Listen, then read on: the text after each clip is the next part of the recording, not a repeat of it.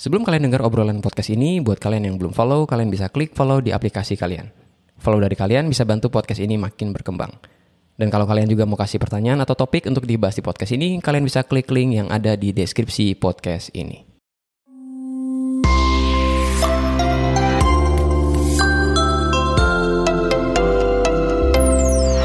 Halo, selamat datang di podcast Pak Kris. Dan di episode kali ini saya masih menjawab pertanyaan dari siswa-siswi di SMAK 3 PPK Penabur Jakarta. Dan rasanya masih berkaitan dengan episode sebelumnya, yaitu tentang uh, burnout ya. Dan ini ada tiga pertanyaan yang sebenarnya mirip-mirip uh, mirip-mirip ya, satu dengan yang lain. Dan saya coba bacain salah satu di antaranya. Oke, ini pertanyaan yang pertama tentang uh, burnout juga ya. Nah, saya ingin bertanya Kak, saya sudah cukup terampil dalam manajemen waktu saya, namun ada kalanya ketika saya merasa jenuh karena rutinitas saya sehari-hari yang sebenarnya saya atur demi mendisiplinkan diri sendiri. Kadang saking jenuhnya saya merasa stres atau burnout sehingga malas untuk melakukan apa pun dan sering kali berlangsung sekitar 1 sampai 2 minggu. Wow. Menurut Kakak, apakah hal tersebut dapat diatasi? Jika iya, bagaimana caranya? Atau apakah ada kemungkinan mungkin ada yang salah dengan metode yang saya gunakan? Thank you in advance Kak. Have a nice day. Nah itu pertanyaan pertama. Nah saya bacain pertanyaan yang kedua yang kayaknya mirip-mirip juga ya. Jadi pertanyaan seperti ini. Halo Kak, aku mau tanya. Biasa setelah melakukan banyak kegiatan sebagai rutinitas, kadang bisa sampai ke titik jenuh dan capek atau burnout. Sampai males dan gak mau ngapa-ngapain. Nah gimana caranya untuk kembalikan keinginan kita untuk kembalikan ke rutinitas tersebut ya. Nah, ini mungkin uh, pertanyaannya juga mirip dengan pertanyaan yang ketiga ya, masih tentang burnout juga ya. Dia nanya gini, Kak mau nanya, aku sebenarnya lumayan produktif, tapi it gets toxic pretty easily ya. Saya nggak ngerti juga tentang toxic ini, tapi ya well. Uh, jadi burnout dan malah ke bawah dan malah ke bawah stres. Namun tugas-tugas tetap kelar sih, thank you. Uh, kemudian dia bilang keep me anonim ya. Oke, okay. Semua saya taruh anonim di sini pertanyaan-pertanyaannya dan rasanya gue mau mungkin agak sedikit um, ya uh, masalah dari burnout ini. Jadi burnout ini kayaknya dialami oleh ya masing-masing dari kita dan gue akhir-akhir ini melihat uh, banyak fenomena burnout ini pada siswa SMP, SMA, bahkan SD juga ya. Ada kemungkinan karena mereka belum bisa mengatur waktu mereka, itu menurutku kemungkinan yang pertama. Kemudian ke kemungkinan yang kedua adalah memang terlalu banyak yang harus mereka urus. Kemungkinan ketiga adalah ya mereka belum bisa fokus dan juga bisa menyelesaikan apa yang harus mereka selesaikan ya karena menurut gue kalau kita bisa dengan efektif dan efisien menyelesaikan tugas kita maka harusnya sih nggak sampai burnout juga ya tapi uh, anyway gue mau jawab pertanyaan-pertanyaan yang uh, tiga pertanyaan yang tadi gue udah bilang ya.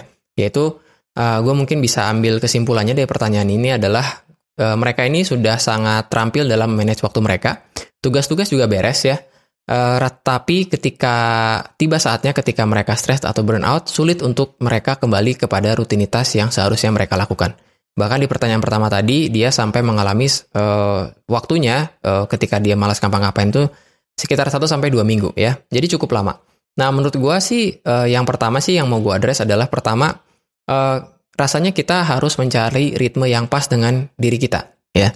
Jadi ritme yang pas itu adalah kapan waktunya kita uh, kerja atau belajar, kemudian kapan waktunya kita harus uh, refreshing dan berapa lama, kemudian waktu-waktu di mana kita bisa refreshing dan juga kita kerja atau belajar tersebut. Dan tiap orang itu punya ritme yang berbeda-beda. Ya, contohnya kalau gue ini adalah morning person. Uh, gue ini punya satu peak time, ya peak time itu gue istilahkan waktu di mana gue sangat-sangat produktif itu adalah pagi hari, sekitar mulai jam 7 sampai sekitar jam 11. Mulai jam 11 gue merasa agak ngantuk, apalagi kalau udah makan siang. Biasanya kalau WFH ini gue sempetin buat tidur siang, kemudian gue bisa produktif lagi di sore hari, ya. Nah, kadang gue merasa burnout dan juga stres itu ketika gue memaksakan diri gue untuk bisa produktif di siang hari, ya. Jadi, menurut gue sih masing-masing dari kita harus mencari ritme yang pas itu kapan. Ada yang mungkin belajarnya bisa efektif dengan di waktu subuh ya, pagi-pagi banget. Ada juga yang sampai larut malam ya. Ada juga yang mungkin dia sambil dengar musik ya uh, dan dia mungkin harus sambil uh, pakai aromaterapi ya atau masing-masing dari kita punya ritme dan juga ritual yang berbeda-beda ya. Jadi menurut gue sih cari ritme yang pas dengan diri kita ya. Silahkan dicobain dan gue yakin masing-masing dari kalian atau ya kita semua nih yang dengerin podcast ini pasti memiliki kecenderungan uh, sesuatu ya suatu kecenderungan tentang waktu di mana kita bisa sangat-sangat produktif ya. Jadi menurut gue adalah cari ritme yang pas, eksperimen dengan diri kita masing-masing. Kemudian jangan lupa, jangan cuma eksperimen, tapi tulis dari pengalaman kita itu, ya. Dan ini merupakan sebuah habit yang gue lakukan dalam beberapa waktu belakangan ini. Gue bereksperimen dengan diri sendiri uh, tentang bagaimana gue bisa efektif dalam entah itu bawain sesi, entah itu bisa uh, dalam belajar ya, atau ketika gue lagi nyiapin kuliah ya. Uh, setiap pengalaman itu gue tulis dalam bentuk jurnal ya. Gue pakai satu app namanya Day One ya. Gue bukan sponsor, tapi ini app yang bagus banget. Uh, memang tidak free, tapi di situ uh, gue bisa menulis setiap pengalaman yang gue alami di hari itu. Nah, apa sih manfaatnya kita menulis jurnal? Nah, jurnal itu biasanya sih menurut gue ya, ketika kita menulis jurnal, menulis pengalaman kita, itu biasanya kita mendapatkan insight tentang diri kita sendiri, ya. Sekali lagi, kita bisa mendapatkan insight tentang diri kita sendiri ketika kita uh, nulis, ya. Jadi menurut gue sih uh, otak kita ini sedemikian kompleksnya, sedemikian ajaibnya. Terkadang dia sendiri nggak tahu apa yang terjadi dalam pikirannya, ya, dalam otak itu sendiri ya.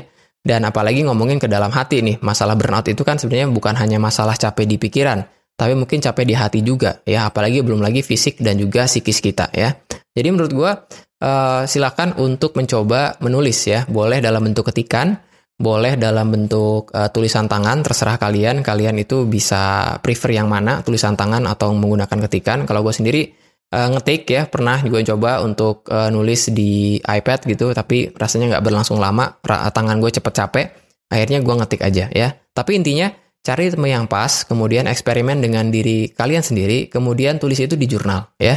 Nah, biasanya pada saat kita menulis, kita bisa membaca ulang, kemudian biasanya kita mendapatkan inspirasi ya. Contohnya ada satu entry jurnal yang sempat gue tulis dan gue di situ menuliskan pengalaman di mana gue sangat-sangat tidak produktif di hari itu ya. Ternyata gara-gara gue telat bangun ya. Jadi uh, pengalaman itu gue tulis, oh ternyata karena gue telat bangun, akhirnya gue bangun sekitar jam 8 jam 9 harus langsung mandiin anak ya, kemudian hari sudah berlangsung cukup panjang, dan gue juga lupa sarapan, akhirnya ambiar semua di hari itu ya. Gimana caranya gue tahu e, gara-gara gue telat bangun ya karena gue sebenarnya nulis di jurnal ya.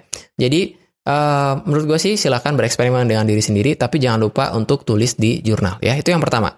Nah yang kedua adalah ini e, mereka ini punya kesulitan untuk kembali ke rutinitas mereka setelah mereka break atau mereka ini burnout ya. Nah, menurut gua kembalikan ke rutinitas itu bisa dengan cara membuat ritual ya. Ritual itu adalah sebuah kegiatan, serangkaian kegiatan, serangkaian habit yang kita lakukan sebelum kita melakukan sesuatu ya. Misalnya kalau gua tadi gua udah bilang bahwa gua ini adalah morning person. Nah, biasanya setiap pagi itu gua mulai dengan obviously minum air putih, kemudian gua ke toilet, kemudian gue bikin uh, kopi, kopi tubruk aja ya. Gue belum sempat bikin atau beli perlengkapan kopi yang uh, cukup ya cukup bilang uh, bikin mood lah ya pagi-pagi ya belum sempat ada waktu dan juga tentu aja ya butuh duit ya anyway uh, itu adalah ritual gue jadi gue sambil bikin kopi kemudian gue mulai melihat jadwal gue di hari itu kemudian gue mulai uh, bekerja ya biasanya gue mulai bekerja dan juga mulai belajar itu tanpa harus ngelihat handphone duluan ya itu yang gue lakukan ya Kemudian gue juga punya ritual kalau gue belajar di malam hari itu gue mulai pasang uh, aromaterapi ya. Gue pakai oil uh, yang living apa pun itulah. Gue sih nggak peduli dengan uh, khasiatnya ya. Gue kadang baca-baca juga. Ini bukan sponsor tapi anyway uh, itu cukup bikin moodnya gue itu naik ya. Kemudian gue juga mulai ritual dengan memberesin uh, gue punya memberesin apa itu? Ya aneh membereskan. Gue punya uh, meja kerja ya karena menurut gue sih clean space is a clean mind seperti yang gue bilang di beberapa episode yang lalu tentang tips belajar online. Kalau belum dengar silahkan dengar itu.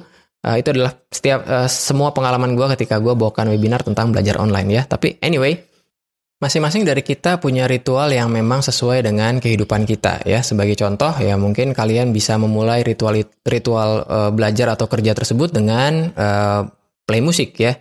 Kalian punya playlist tertentu ya, ya playlist lagu-lagu yang kalian suka, kumpulin dalam satu playlist di Spotify misalnya, kemudian kalian setel musik itu ya.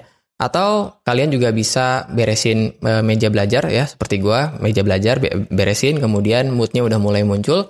Kalau kalian juga pakai aromaterapi, well go ahead ya. Tapi intinya bikin kalian punya mood baik itu di pikiran maupun di hati ya. Jadi uh, biasakan punya ritual yang memang bisa bikin kalian bisa optimal ya. Sebagai contoh, para pema, para profesional ya, eh, terutama di olahraga kayak pemain bola, gue suka bola. uh, setiap pemain itu punya ritualnya masing-masing. Ritual dia ketika dia masuk ke lapangan hijau, ritual dia ketika dia ngegolin ya, atau ritual dia ketika pertandingan selesai ya. Dan ritual-ritual tersebut sebenarnya bisa memberikan pesan pada hati dan pikiran mereka sehingga mereka jauh lebih bisa konsisten dalam game mereka ya.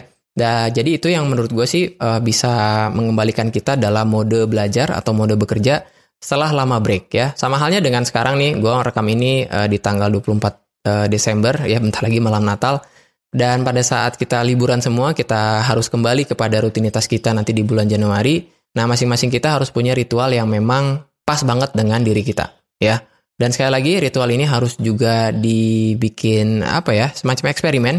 Kemudian tulis di jurnal atau di buku harian ya. Kemudian kalian lihat mana yang kira-kira uh, bisa sesuai dengan diri kalian, ya. Jadi menurut gue uh, ini mungkin side story lah ya. Uh, produktivitas itu beda tiap orang, ya cara kita untuk handle kita punya masalah juga beda tiap orang. Bisa kita dengar tips dari orang lain, seperti sekarang kan gue berbagi tips lewat podcast ini, tapi in the end juga yang tahu kalian itu kayak gimana adalah diri kalian sendiri. Jadi menurut gue silahkan ber bereksperimen ya, entah itu mungkin sebelum lu belajar harus makan mie instan dulu misalnya ya, atau harus ngopi dulu gitu kan. Terserah deh ya, tapi intinya silahkan bereksperimen dan jangan lupa untuk tulis itu dalam sebuah jurnal refleksi. Karena dari situ kalian bisa mengenal diri kalian dengan lebih lagi ya. Itu mungkin untuk yang tips yang kedua. Nah, tips yang ketiga adalah yang gue ceritain juga di uh, podcast episode tentang belajar online itu adalah two until three minutes rule ya. Jadi kalau kita ngerasa males, kita ngerasa jenuh, kita nggak tahu lagi gimana untuk memulai sesuatu, mulailah sebuah kegiatan yang produktif tersebut selama 2 sampai 3 menit ya. Entah itu hanya sekedar buka buku, hanya sekedar buka file ya, kemudian ya hanya sekedar mungkin ngerjain satu dua soal kemudian sesuai dengan hukum satu Newton ya nanti kalian akan mulai merasakan motivasi itu ada kemudian inersia inersia itu adalah kelembaman ya kecenderungan seseorang untuk diam atau sebuah benda untuk diam nah nanti inersia tersebut akan dikalahkan dengan sebuah momentum ya karena itu kan ya sama seperti kalian mau dorong mobil yang lagi mogok dorongan pertama itu pasti sulit ya tapi yang dilakukan yang kita harus lakukan adalah ya dorongan pertama Dorongan pertama, dorongan kedua, kemudian lama-lama rodanya berputar, kemudian akan lebih mudah untuk mendorong mobil tersebut. Kurang lebih analoginya seperti itu ya. Two until three minutes rule ya. Kalau gue misalnya, ya gue ketika ngerekam podcast ini juga ada rasa malasnya juga ya. Kemudian ya ini pertanyaan baru muncul uh, tadi atau kemarin sore ya, masuk di email dari kalian yang mungkin taruh form di saya punya website di podcast ini Kemudian ya saya cuma sekedar uh, buka uh, softwarenya, saya pakai Adobe Audition. Ya, kemudian saya cuma sekedar pasang mic juga. Kemudian ya udah saya cuma ngotret-ngotret jawabannya apa, lalu saya rekaman ya. Tapi intinya jangan sampai kemalasan mengalahin kita masing-masing, tapi kalahkan kemalasan itu dengan sebuah momentum yaitu mulai bekerja atau mulai uh, belajar ya. Itu, oke? Okay?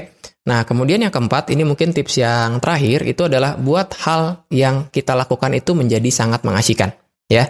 Jadi ini, ini mungkin ada kaitannya dengan tips yang kedua, ketika kita kembalikan uh, kembali ke rutinitas dengan menggunakan ritual.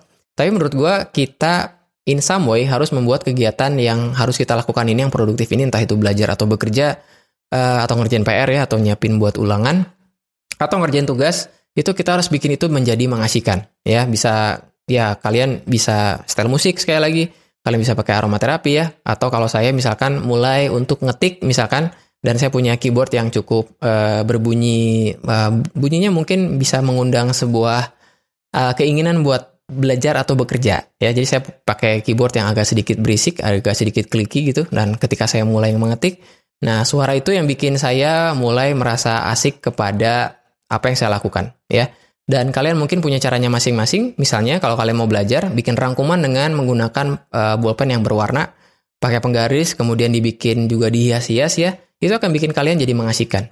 Ya, jadi menurut gue kegiatan yang uh, produktif pun bisa dibuat asik, nggak mesti painful painful amat ya. Itulah kenapa banyak di antara kita, kenapa sih kita kok bisa sangat engaging dengan yang namanya sosial media? Atau kalau kalian yang suka ngegame, kenapa kita nggak butuh motivasi buat pergi ke sosial media atau kita nggak butuh motivasi untuk main game. Kenapa? Ya karena in some way mereka mengasihkan. Mengasihkan untuk melihat notifikasi, padahal itu bukan ditujuin buat kita juga ya. Malah jadi datang dari provider yang ngingetin bahwa kuota kita udah habis misalnya ya. Tapi anyway, uh, kita nggak perlu motivasi untuk melakukan hal-hal yang nggak produktif. Kenapa? Karena hal itu menyenangkan buat kita. menyenangkan buat kita tapi nggak baik buat masa depan kita. Nah, kenapa nggak buat hal-hal yang produktif itu menjadi menyenangkan? Dan caranya sekali lagi terserah kalian. Apakah kalian mau uh, beli sebuah apa? Kalau gue sih dulu uh, nggak dulu sih sekarang juga ya. Saya punya beberapa kostum atau baju yang memang kalau saya pakai baju itu saya ngerasa kayak punya super power ya. Nah itu mungkin kalian juga bisa seperti itu ya. Pakai baju yang paling uh, pas buat kalian. Kemudian ya mungkin kalian mulai dengan sebuah ritual bikin kopi kek atau makan mie instan misalnya ya atau pakai aromaterapi ke atau kalian coba mengorganize meja meja belajar kalian supaya mengasihkan mau nulis catatan dengan menggunakan pensil yang atau bolpen yang berwarna it's up to you. Tapi intinya silahkan bereksperimen kemudian bikin hal itu menjadi menyenangkan ya. Kemudian jangan sampai terlalu lama kalian break sih. Kalau menurut gua uh, ini si anak yang nanyain ini kan ke saya dia bilang bahwa sering kali uh, jenuh dan stres burnout itu berlangsung sekitar 1 sampai 2 minggu. Menurut gua itu kelamaan ya.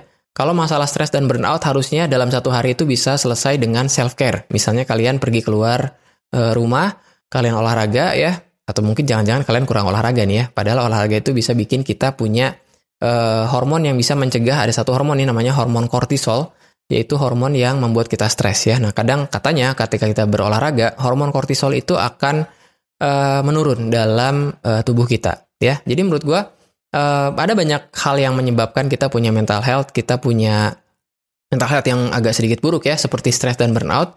Ada kemungkinan karena kita juga kurang olahraga ya. Tapi intinya silakan cari ritual yang pas, bikin itu hal menjadi uh, buat itu menjadi hal yang menyenangkan. Uh, kumpulin lagu-lagu kalian yang bikin kalian menjadi semangat, kumpulin itu dalam satu playlist. Silakan dengerin itu ketika kalian belajar. Kalau misalnya kalian suka dengan Eh, musik-musik uh, yang memang bisa bikin kalian mood untuk belajar ya. Jadi walaupun gue bilang bahwa mood itu harus dilawan, tapi tidak menutup kemungkinan bahwa mood itu bisa nolong kita. Tapi intinya bisa mood itu muncul kalau kita mulai melakukan sebuah tindakan ya. Sekedar buka Spotify misalnya, sekedar buka YouTube misalkan, kemudian kalian uh, playkan lagu-lagu yang memang pas buat kalian ya. Misalnya kalau kalian suka jazz, gue suka masuk di YouTube, kemudian di situ ada jazz yang biasa orang-orang itu uh, play di cafe ya, dan lain sebagainya ya. Tapi intinya gue nggak bisa masuk ke dalam hal-hal yang paling spesifik. Yang paling tahu tentang diri kalian adalah diri kalian sendiri ya.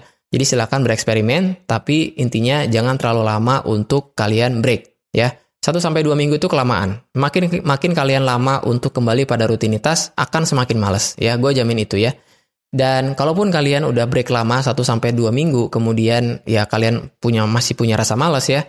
Biasanya kita tuh bakalnya bakal tobat belakangan. Ya, tobat belakangan itu adalah ketika ada hal-hal yang memang penting, baru kita alert tuh ya. Nah, jangan sampai kayak gitu ya. Memang kita akan get away atau kita lolos dengan hal itu. Misalnya 1 sampai 2 minggu break, kemudian kalian gak lakukan apa-apa yang produktif, lalu tiba-tiba ada sebuah deadline, ada sebuah ulangan, ada sebuah tugas, atau ada sebuah presentasi, itu yang bikin kalian jadi tiba-tiba rajin kan ya tapi itu menurut gua sih nggak terlalu baik ya karena apa karena itu bukan model sebuah atau seseorang yang profesional seseorang yang profesional burnout boleh tapi dia punya cara untuk kembali to the game dengan cepat ya. Jadi back to the game itu dengan uh, very very quickly ya. Caranya mungkin gue di akhir uh, podcast ini gue mau kasih rangkumannya. Jadi yang pertama masing-masing dari kita punya ritme yang pas. Cari tahu di mana kita optimal ketika kita belajar atau bekerja. Baik itu pagi siang subuh sore atau malam hari ya. Kalian yang tahu ya. Kemudian eksperimen dengan diri sendiri. Dan jangan lupa untuk tulis di jurnal menulis bisa membuat kita jauh lebih merasa punya apa ya uh, kejelasan dalam diri kita dan kita bisa mengenal diri kita sendiri yang kedua, kembalikan rutinitas dengan cara ritual. Ritual ritual ini beda uh, dari satu orang ke orang yang lainnya. Bisa nonton, uh, bisa dengar musik dulu ya, bisa juga dengan kalau gua kayak aromaterapi, kalian juga bisa sambil beresin juga meja belajarnya, bikin di, di, diri kalian itu punya sebuah ritual di mana ritual tersebut bisa menjadi sebuah katalis untuk bisa kalian belajar atau bekerja lagi ya. Kemudian yang ketiga, ini tips selama gua itu adalah 2 until 3 minutes rule ya. Lakukan aja selama 2 sampai 3 menit dan kalian mungkin bisa merasakan momentum dan juga mendapatkan sebuah motivasi.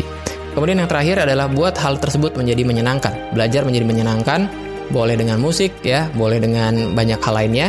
Tapi intinya eh, produktif itu nggak harus selalu menyakitkan. Belajar itu nggak harus selalu menyakitkan, tapi bisa juga mengasihkan ya. Oke, jadi itu mungkin jawaban gue untuk pertanyaan kalian tentang jenuh dan juga bagaimana kembali kepada rutinitas yang memang harusnya kita lakukan. Oke, Stay healthy. God bless you. Bye bye.